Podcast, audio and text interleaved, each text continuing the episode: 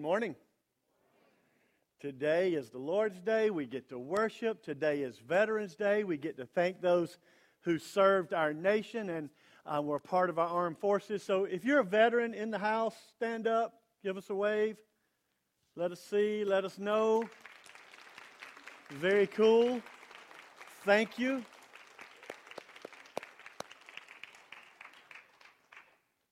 You know, even on our worst day here in the United States, it is much better than some of the best days in other nations where they're being persecuted for faith, can't walk out in the street and even own or hold a Bible. And um, we get to freely come here and we get to worship. We get to walk out into the streets. We get to shop in stores. We, we have employment. We have the ability to do a lot of things. And I am grateful for our nation and I am grateful for those who do and have served it. I was with my mom this weekend and we were talking about my dad's time in the military and she just teared up and she said, He did that so you would have a better life. And I thought, how cool is that? How cool. Um, several things, some things. At the first of this year, we had a wish list. We had a wish list of some things that we wanted God, if you could just let it happen, it would be very cool to us. One of them was a new soundboard. Um, we have a brand new soundboard. God provided it, yes. It did not come out of church operating money in any way. It was a donation, it was a gift. Um, we needed some other things related to um, broadcasting um, our service over the internet. God provided those things. But one of the really big things that we wanted to do was we wanted different choir risers. We wanted choir, choirizers that um, were movable, that were functional, that matched, that were a lot of different things. But when we went and priced them, it was maybe about $5,000.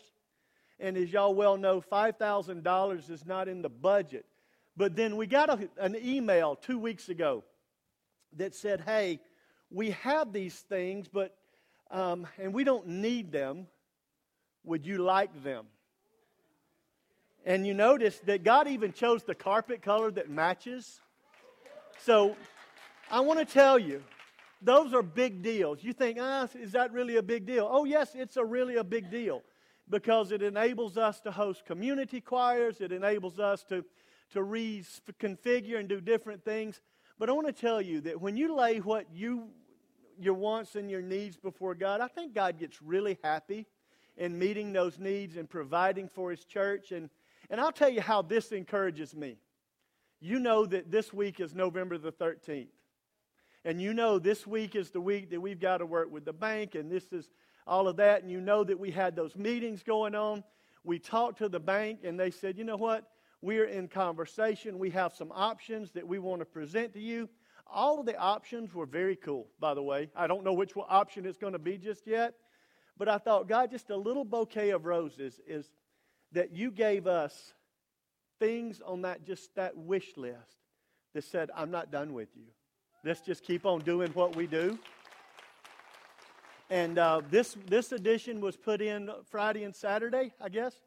Friday and Saturday. And so I'm very grateful to God. I'm very grateful to you for believing. I'm very grateful to you for showing up and, uh, and being here and ready to get into the Word today. And by the way, worship team, great job today. Thank you. Yeah. Um, I love that we can be reminded that in the end, God wins, Satan is defeated.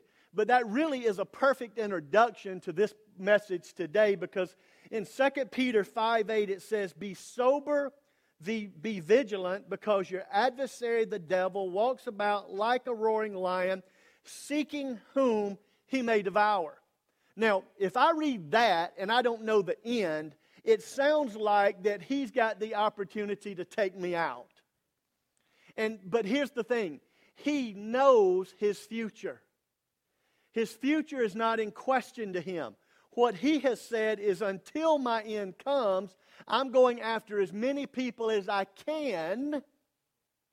And that includes you and it includes me. He says, I'm going after you. I'm going to go after your health. I'm going to go after your thoughts. I'm going to go after your resources. I'm going to go after your relationships. I'm going to go after your church. I'm going to go after your nation. I'm going to go after your county. I'm going to go after your politics. I'm going to go after anything I can go after to get you to believe that you're that I've won, that you've lost, that God is not real, and he says, "Follow me." But I want to tell you there's another follow me in scripture that is much more resounding than the follow me of Satan. And it's the follow me of Jesus. He says, Follow me, and I will do this for you. But we do need to be wise. The scripture instructs be sober, be vigilant, be on your guard, be on your eyes wide open, and make sure somebody's got your six. And make sure all of these things are happening because Satan is powerful, but he's limited. In fact, it reminds me of the passage of Scripture in 2 Corinthians chapter 10, 4, where it says, For the weapons of our warfare are not carnal. Now, that just means of this world. They're not human weapons, are not carnal, but mighty in God for the pulling down of strongholds.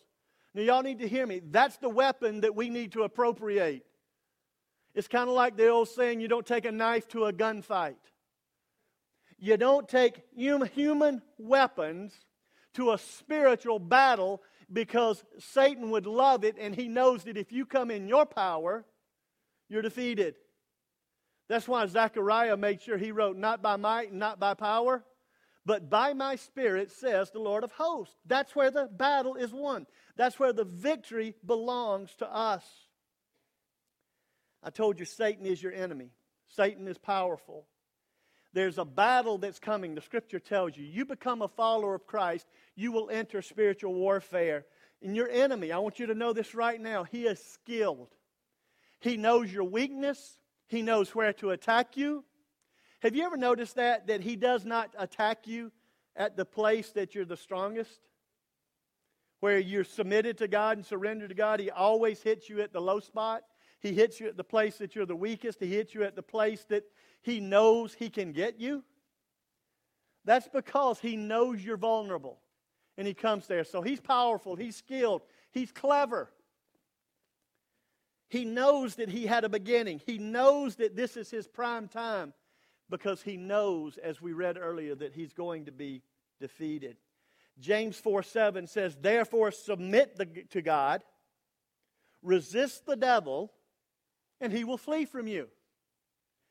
I think oftentimes in our lives, kind of where we get is we resist the devil, wait for him to flee, and when it all falls apart, then we submit to God.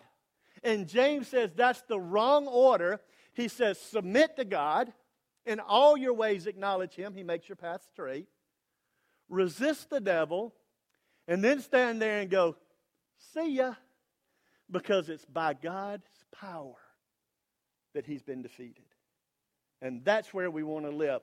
So we know his tactics. We've talked about this in this whole series of spiritual warfare. We know that Satan wants to prevent you from praying because when you start when you stop praying, you become self-sufficient. He wants to prevent unity because we're divided. And divided, we do fall. Trust me on that. God went to great lengths to say the cord of three strands. He went to great lengths to give us the story of Moses and Aaron and Hur and holding up the arms in the middle of the battle. He did that so that we would understand. He went to great lengths to show us that Jesus chose out 12, and from 12, he chose three. He went to great lengths to show us that every Paul needs a Timothy. He said, You need each other.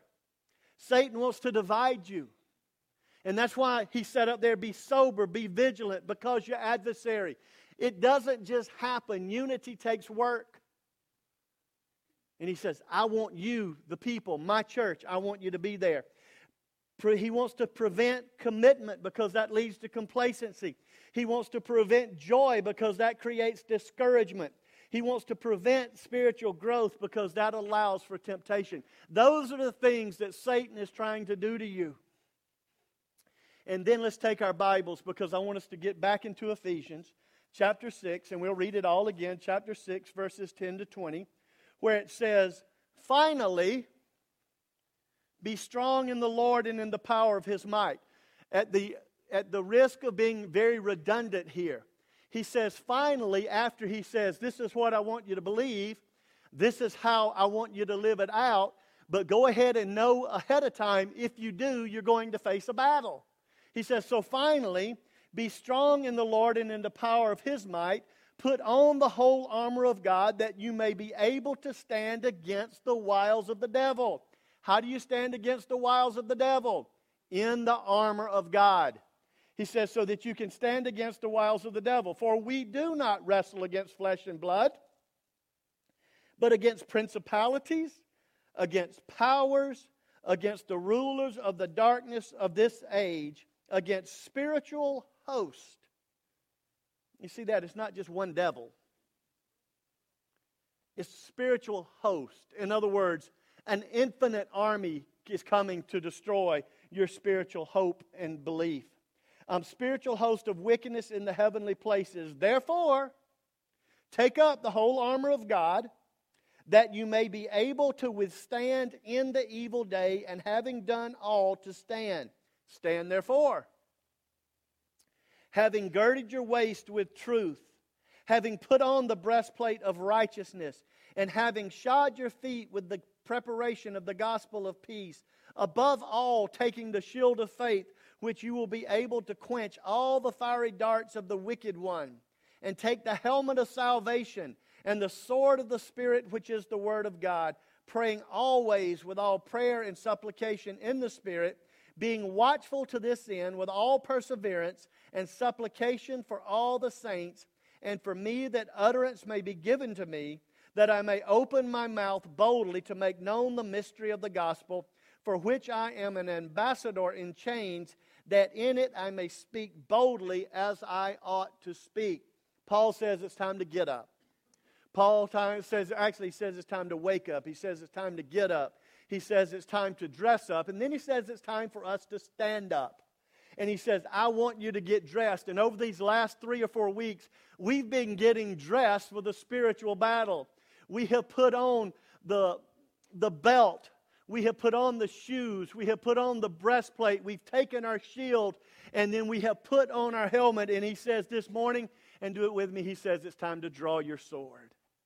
He says, because that is the weapon. Have you noticed that to this point? It should be obvious, but just in case. Have you noticed that everything that we have put on to this moment is a defensive position? It guards your mind, it guards your midsection, it guards your feet. It's for defending yourself. He says, I'm going to give you one weapon. He says, The weapon that I'm going to give you is the sword of the Spirit. He says, That sword of the Spirit is the Word of God.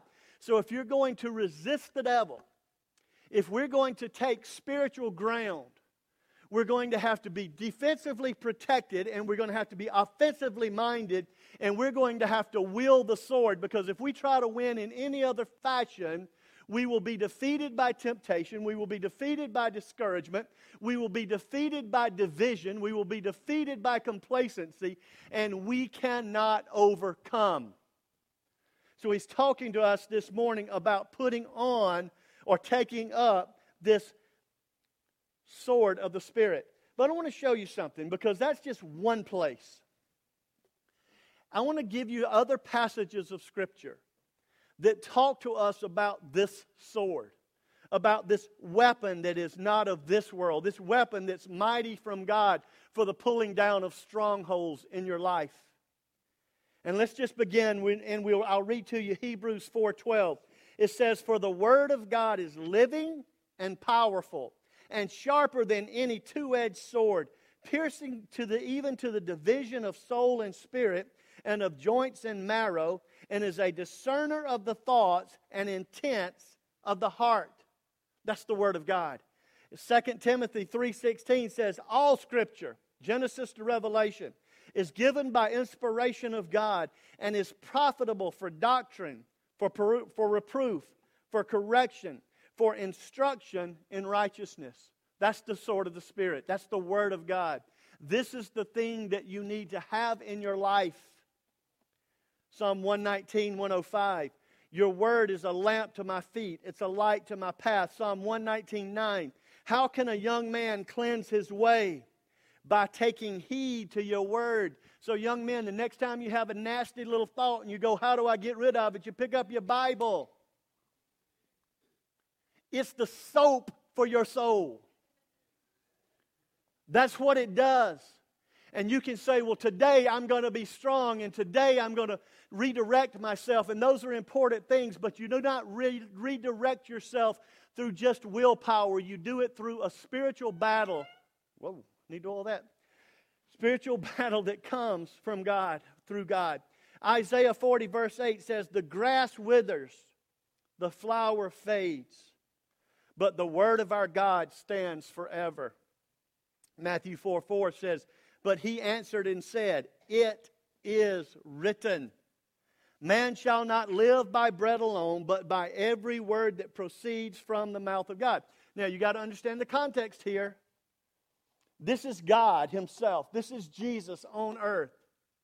He is in the middle of a battle and he's facing temptation. And all he had to do was speak any word he wanted to speak, and he could have made anything go away. But he chose to disciple you in this moment. He said, It is written, man shall not live by bread alone, but by the word of God. If Jesus needed the word of God to survive on earth, what do you think you need? And Satan wants us to become self sufficient. He doesn't want us to pray because if we pray, Lord, direct me, Lord, show me, Lord, guide me, God's going to say, Get in my word, get in my word, get in my word.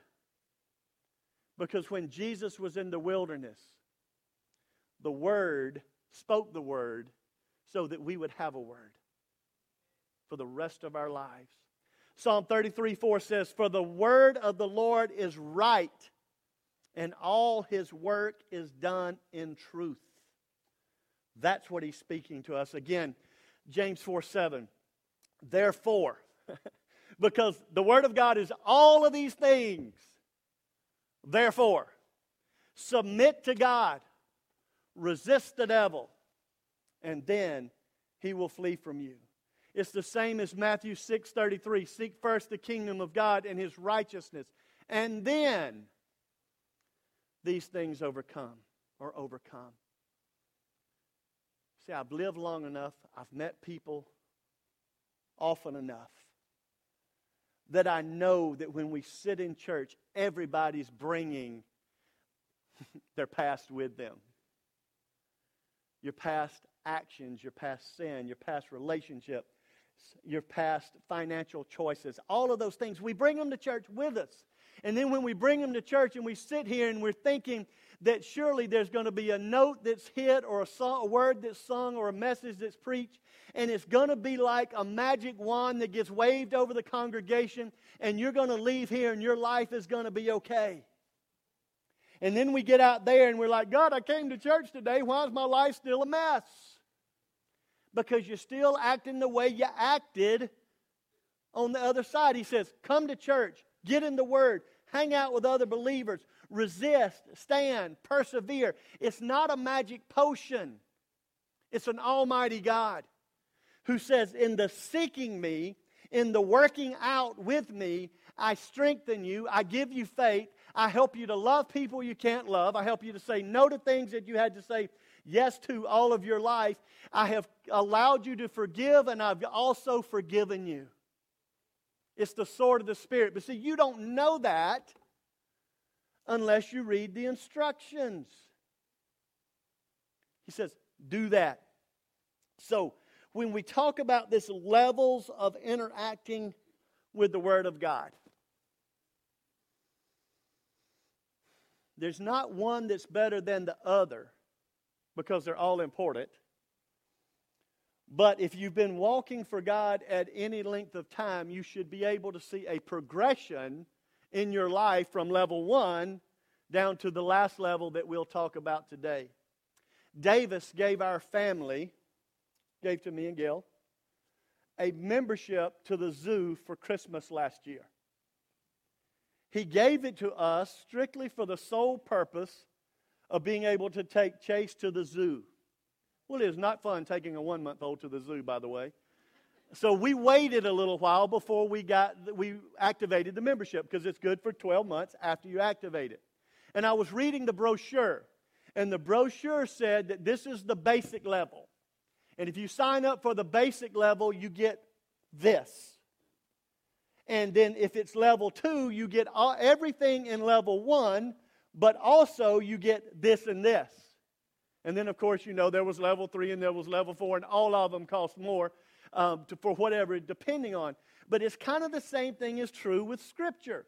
There's some basic things you ought to do, and when you accomplish level one, you get all the benefits of level two, but you add the benefits of greater and more in depth study to the Word of God. So let's just start looking at it right now. It says this the first thing that I think we ought to understand is that the first level is you receive the Word of God. Colossians 3:16 says, "Let the word of Christ richly dwell within you with all wisdom, teaching, and admonishing one another in psalms and hymns and spiritual songs, singing with thankfulness in your hearts to God." So level 1, receiving the word of God, is that you are reading a daily devotional. You are sitting in a Bible study. You're sitting in church. You're listening to Christian radio. You'll turn on YouTube or the TV and hear somebody begin to pour out onto you, thus says the Lord. That is a good place to be. You want to be receiving the Word of God. You want to receive it through teaching. You want to receive it through music. You want to receive it through um, interacting with other believers. But here's now it's also the most dangerous. It's the most dangerous because you're to- totally relying on what the person says to you. You're not checking the facts. You don't know if it's if Ravi Zacharias is right or Joel Osteen is right. You don't know if it's Joyce Meyer or Beth Moore. Because and because let me tell you, they have very different ideas and beliefs about who God is and how you interact with God.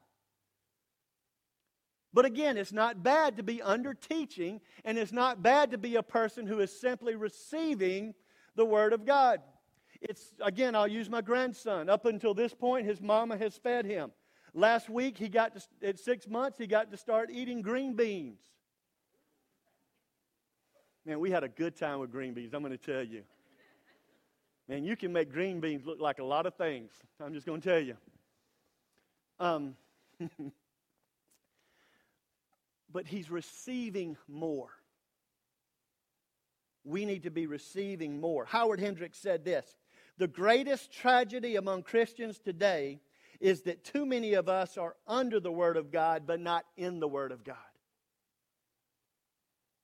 You want to be under it, you want to do that, but you want to get to the place in your life where you are reading it, discerning it for yourself. Nick and I were having a conversation a week ago. He said, I don't think you tell me anything on Sunday that I haven't already heard in 42 years of church. That is probably a true statement, to which I responded quit sitting under it and go get your life group and start teaching it. Because once you're in it, you then need to be giving it to other people. Because I will promise you this I will bore you soon enough. If you sit here long enough, you're going to hear me repeat a story. You're going to hear me preach the same passage. After 20 years, I promise you I have done some do overs. All right? I love do overs. Do over weeks are amazing because you're like, man, I already got some good study on that thing, and you don't start from scratch. But you don't want that to be the sum total of your life. Man, you want to be in the Word. But the first level is that we want to be people who receive the Word. Once you receive the Word, once you've been sitting under it, the next level is you read the Word. Romans 15 4 says, For whatever was written in former days was written for our instruction that through endurance, you see that? It's not a read one page and life is all of a sudden amazing. It's through endurance. It's through encouragement. You know what? That's why I got to be in church together. That's why I need to be in a life group. Because if I endure and you encourage, it's this amazing collision between the human and the divine, and they collide, and I spiritually grow. I need to be a person who is reading the Word of God. Begin to look for ways to consistently interact with the Scripture on a consistent basis for yourself. Say, how do I do that? It's very often we get a text hey, where should I read? What should I do? What is, the, what is a good place to begin? Where's my spot? Well, First of all, I'll tell you this with the, with the internet today and Bible reading plans, you can download YouVersion. YouVersion has reading plans, and they are very good. They'll guide you through something. They're a great place to start. There are internet tools and there are books that you can go to any Christian bookstore and buy that'll say, hey, if you want to know more, you read it and then learn these things about it. It's available to you. So we receive the word, we read the word, we begin to research the word. Psalm 119 in 10 and 11. And I just need to turn there right quick. I apologize. I thought I had it marked. Psalm 119, verses 10 and 11 says this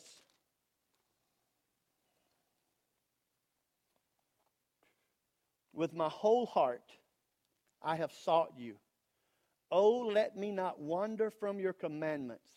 Your word I have hidden in my heart that I might not sin against you.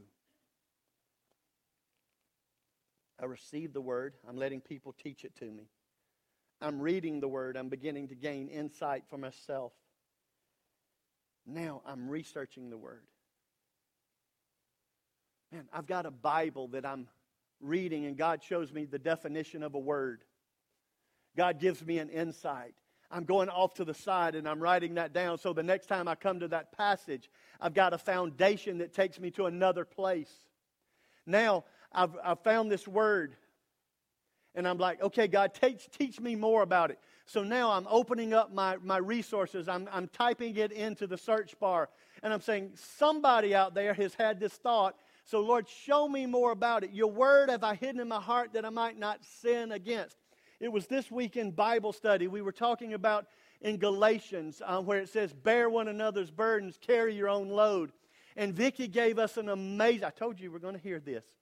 Um, Vicki gave us an amazing illustration about a soldier. If that soldier is in of good health and that soldier has no um, extenuating circumstances, that soldier is expected to carry their pack, their weapon, anything they need to do their job. They are expected to do that.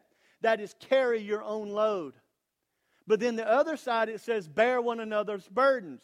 So at the moment that that soldier gets hurt or in any way incapacitated, it is the expectation and responsibility, and actually the command for every other soldier to step in and get that person that's fallen to safety.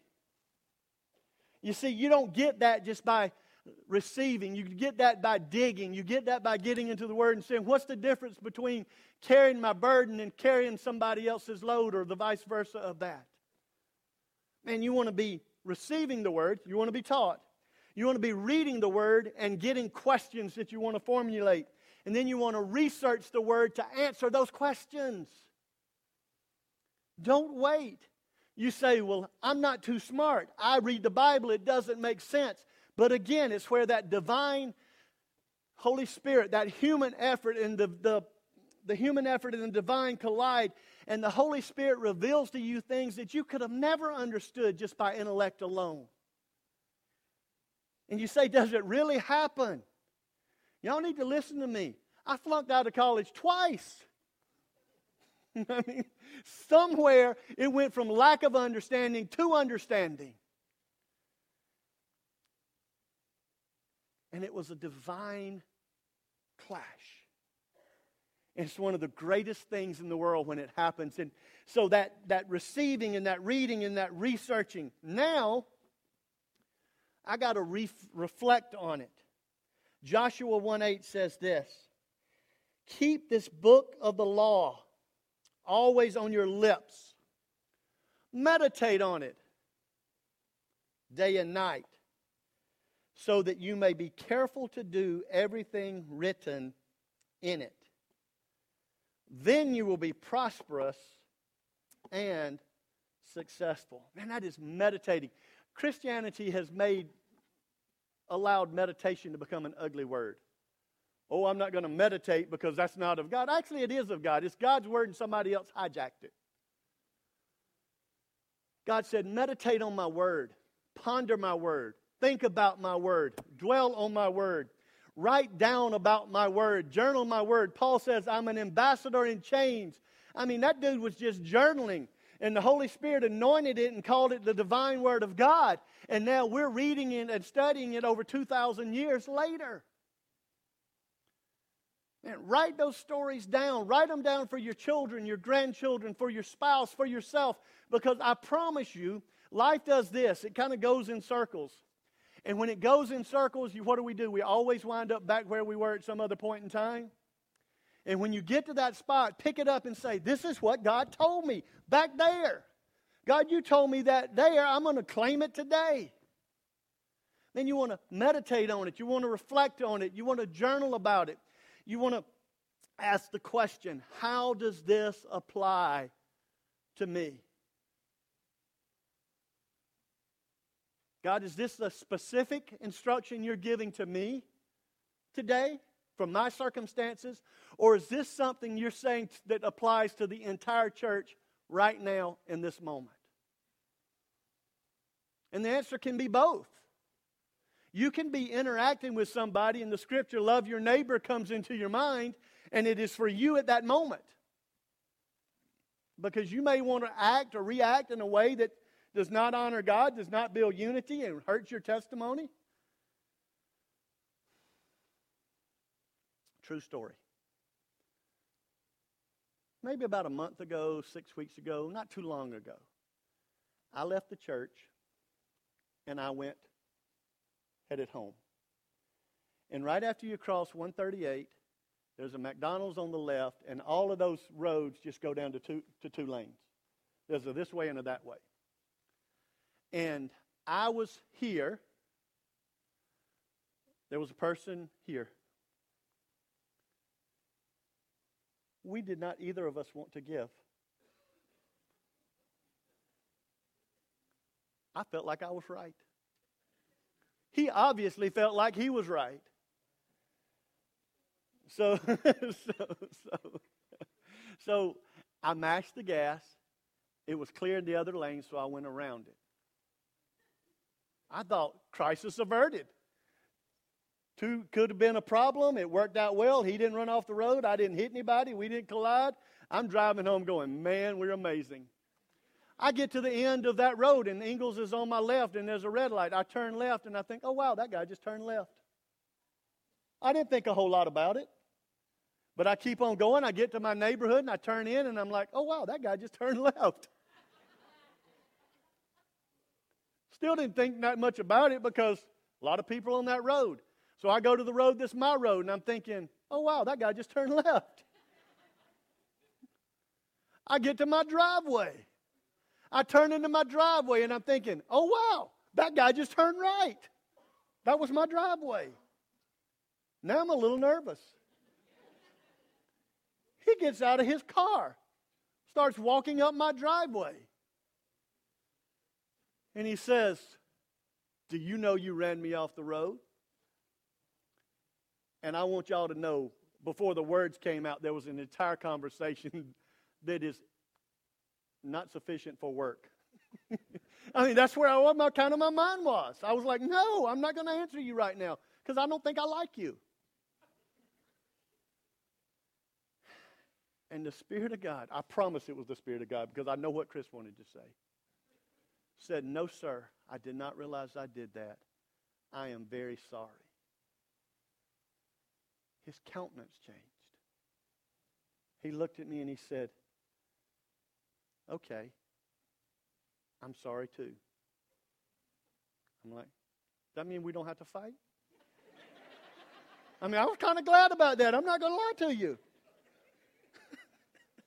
Man, but you reflect on the word because in those moments when what you put in comes out, and that came out, and I was like, oh, wow. I told Gail, and she said, and you weren't ugly? and I said, no, I promise I wasn't. It was somewhere between an eye roll and a hug. She was like, okay, come here. But man, you receive it. You read it, you research it, you reflect on it. And in those moments, the scripture says, when you don't know what to say, the Holy Spirit will give you utterance. And I was grateful. How does this apply to me? Love your neighbor. But that also applies to all of us. Love your neighbor. Because then you see, you're going to get to the place where you're going to have to recall the word. John 14, 26. But the advocate, the Holy Spirit, whom the Father will send in my name, will teach you all things and will remind you of everything I have said to you. Have you ever had that moment that I was just talking about when what comes out, you think, man, I didn't even know that. How did that come out? How did I know to say that? How did I know to pray that? How did I know to have that word for somebody in that moment? Because the Holy Spirit is always on duty. And He is ready to rock on your behalf. He is ready to give you words that amaze you. He is ready to give you words that calm situations, comfort souls, encourage believers. He's ready to give you the word that gives you faith so that you can step out beyond what you think is even possible in your life. John said, but the advocate, the Holy Spirit. Man, what are John's teaching points there? He says, the Holy Spirit will remind you of what you read. The Holy Spirit will make you, will lead you to make decisions based on the Word of God. He will give you God's perspective. And I want to tell you this anytime you get God's perspective, that is a miracle. Because the scripture says, apart from the miracle of the virgin birth, the sinless life, the death on the cross, and the resurrection, you are alien, alienated, enemy of God, not capable of good. And John says, do this, and God does that.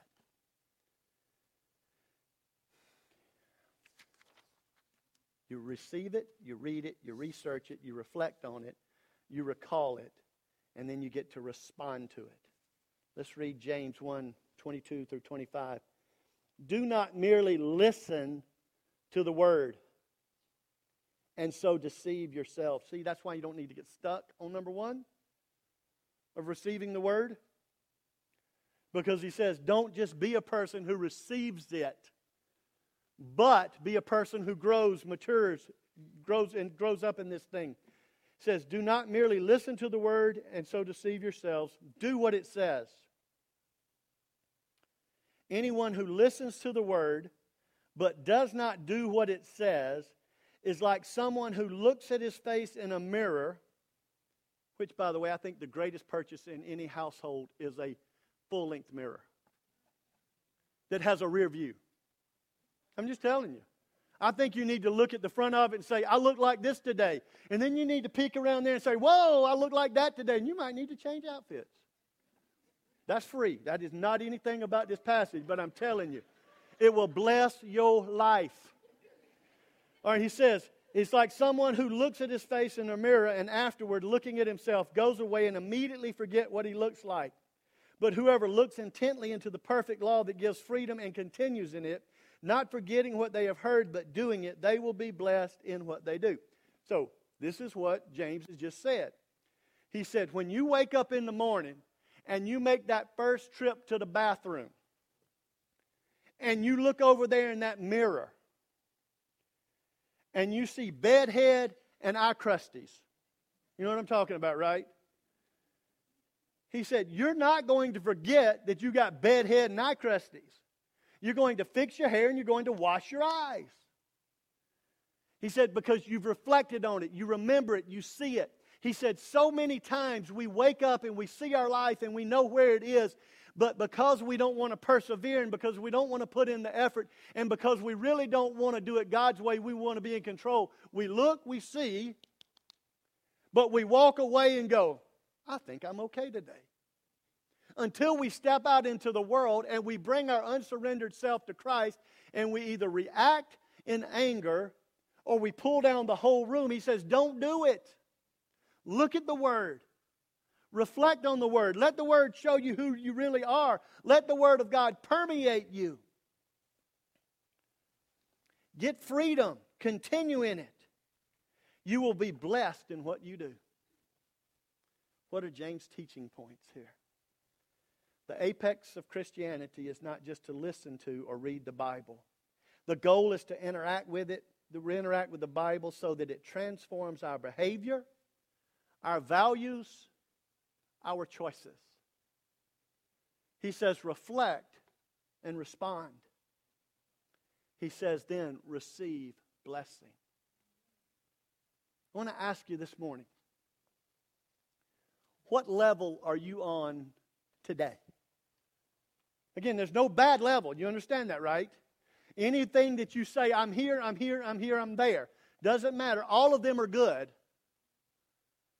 But I want to ask you, where are you? I guess the next question I would ask you is Are you content there? Are you, do you want to see the greater and best things of God in your life? Do you want to move to the next level with it? Do you want to grow?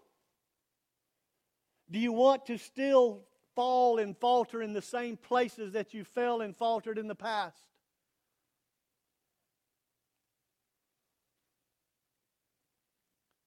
A moment ago, I told you about the conversation that Pastor Russell and I and Nick were having. It was amazing conversation. Because the result of that conversation led to, I think I want to go to the next level. I think I want to do more. In fact, the, I think the comment was, I learn more by studying than I do by listening. And that's what God wants to do in your life. The sword of the Spirit. Everything else is defensive. But he says, you pick up that sword and you begin to wield it. Knock down the strongholds, break the, the chains, bring people up, take people with you, and watch the Spirit of God do amazing, miraculous, unbelievable things. In fact, I would tell you if you want to hear a really cool testimony, I'm going to put you on the spot. Um, if you want to hear a really cool testimony of interacting with the Word and the Word breaking down strongholds and setting free, come Wednesday night because Joy's going to share a little bit of her story in our boundary study about how God set her free from something that for years had a grip on her life. I've heard the story, I'm telling you, it's a good story.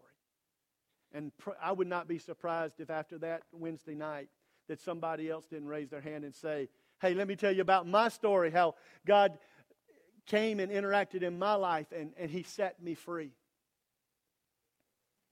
It's an amazing thing. This book, it's alive, it's active. It will guide you to the place that you are longing for in this very moment. Because in this book, Jesus is revealed, and Jesus is life.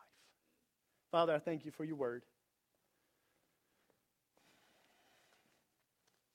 A living word a word that's alive, a word that's active, a word that is stepping into where we are right now and, uh, and literally transforming us. And in the areas that we're not being transformed, it stands ready with power to do it. So, God, today I pray that in this room, Holy Spirit, that you would fall like fire from heaven, fall like you did on the day that Elisha was in front of the prophets of Baal, and it just consumed and, and you were demonstrated to be almighty and holy and amazing and awesome God. God, I pray that you would do that in our lives today. That we would seek out your Holy Spirit, that we would seek out your truth, that we would truly worship through the Spirit and for the purpose of truth.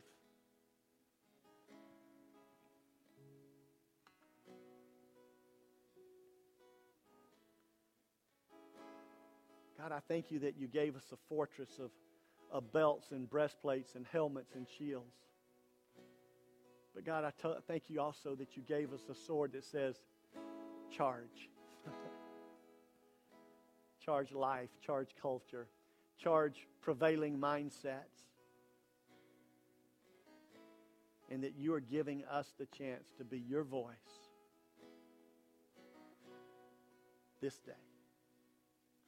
Father, I pray if one does not know you as Savior, that this morning would be the moment that that, that would break and they would come and say, I want Christ. Lord, I pray for the one that is that's being overcome by circumstances. God, would you raise them up through being here together and through the teaching of your word? Would you encourage them? Would you give them the courage to stand and the faith to see how you can take control? Lord, we pray for families.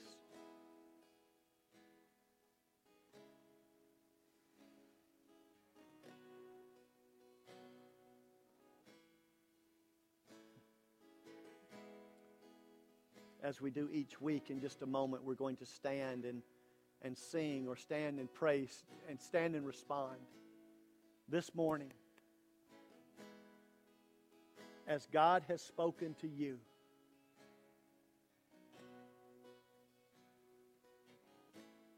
would you take a step of faith, a step of courage, and say, Today, I want to solidify my relationship with God through Christ.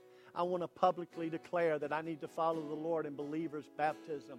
I want to unite with the church. I want to step up and serve. Or perhaps you're not there and you just say, Today I want to step out and say, Oh, it was me. I'm the one that needs prayer.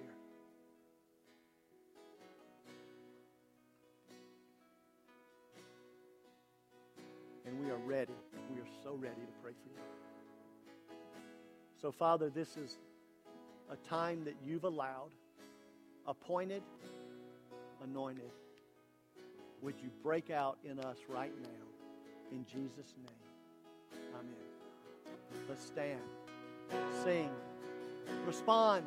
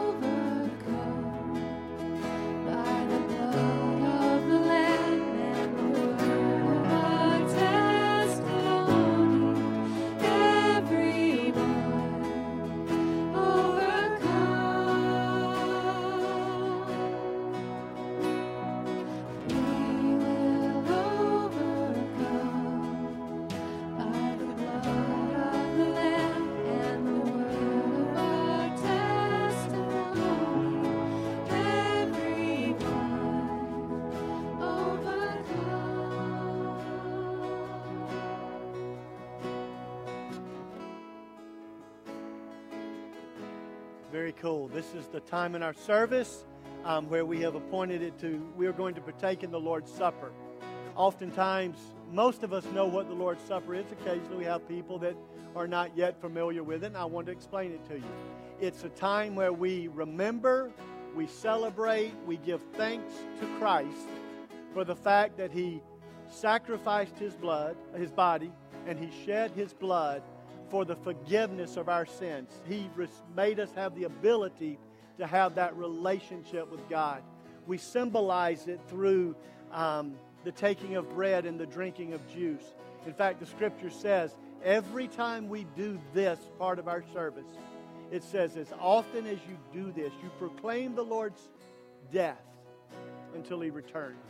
It's sharing the gospel with one another. It's saying that I believe in Jesus. I believe in his death. I believe in his resurrection and the fact that he paid the penalty for our sin. So I'm going to open us up in prayer, and then, gentlemen, if you'll pass out the, the first of the elements, then we'll um, proceed with the Lord's Supper. Father, we thank you that we get to proclaim Jesus. We thank you that we can proclaim that He is life, that He is salvation, that He is forgiveness. I thank you that we get to proclaim His word that says, if I go away, that I will send one to, to live inside of you, to dwell in you, that will interpret all things for you. Lord, we get to say Jesus is truth. And we thank you for that. And as we take part in this time, we do it with full recognition that Jesus is life.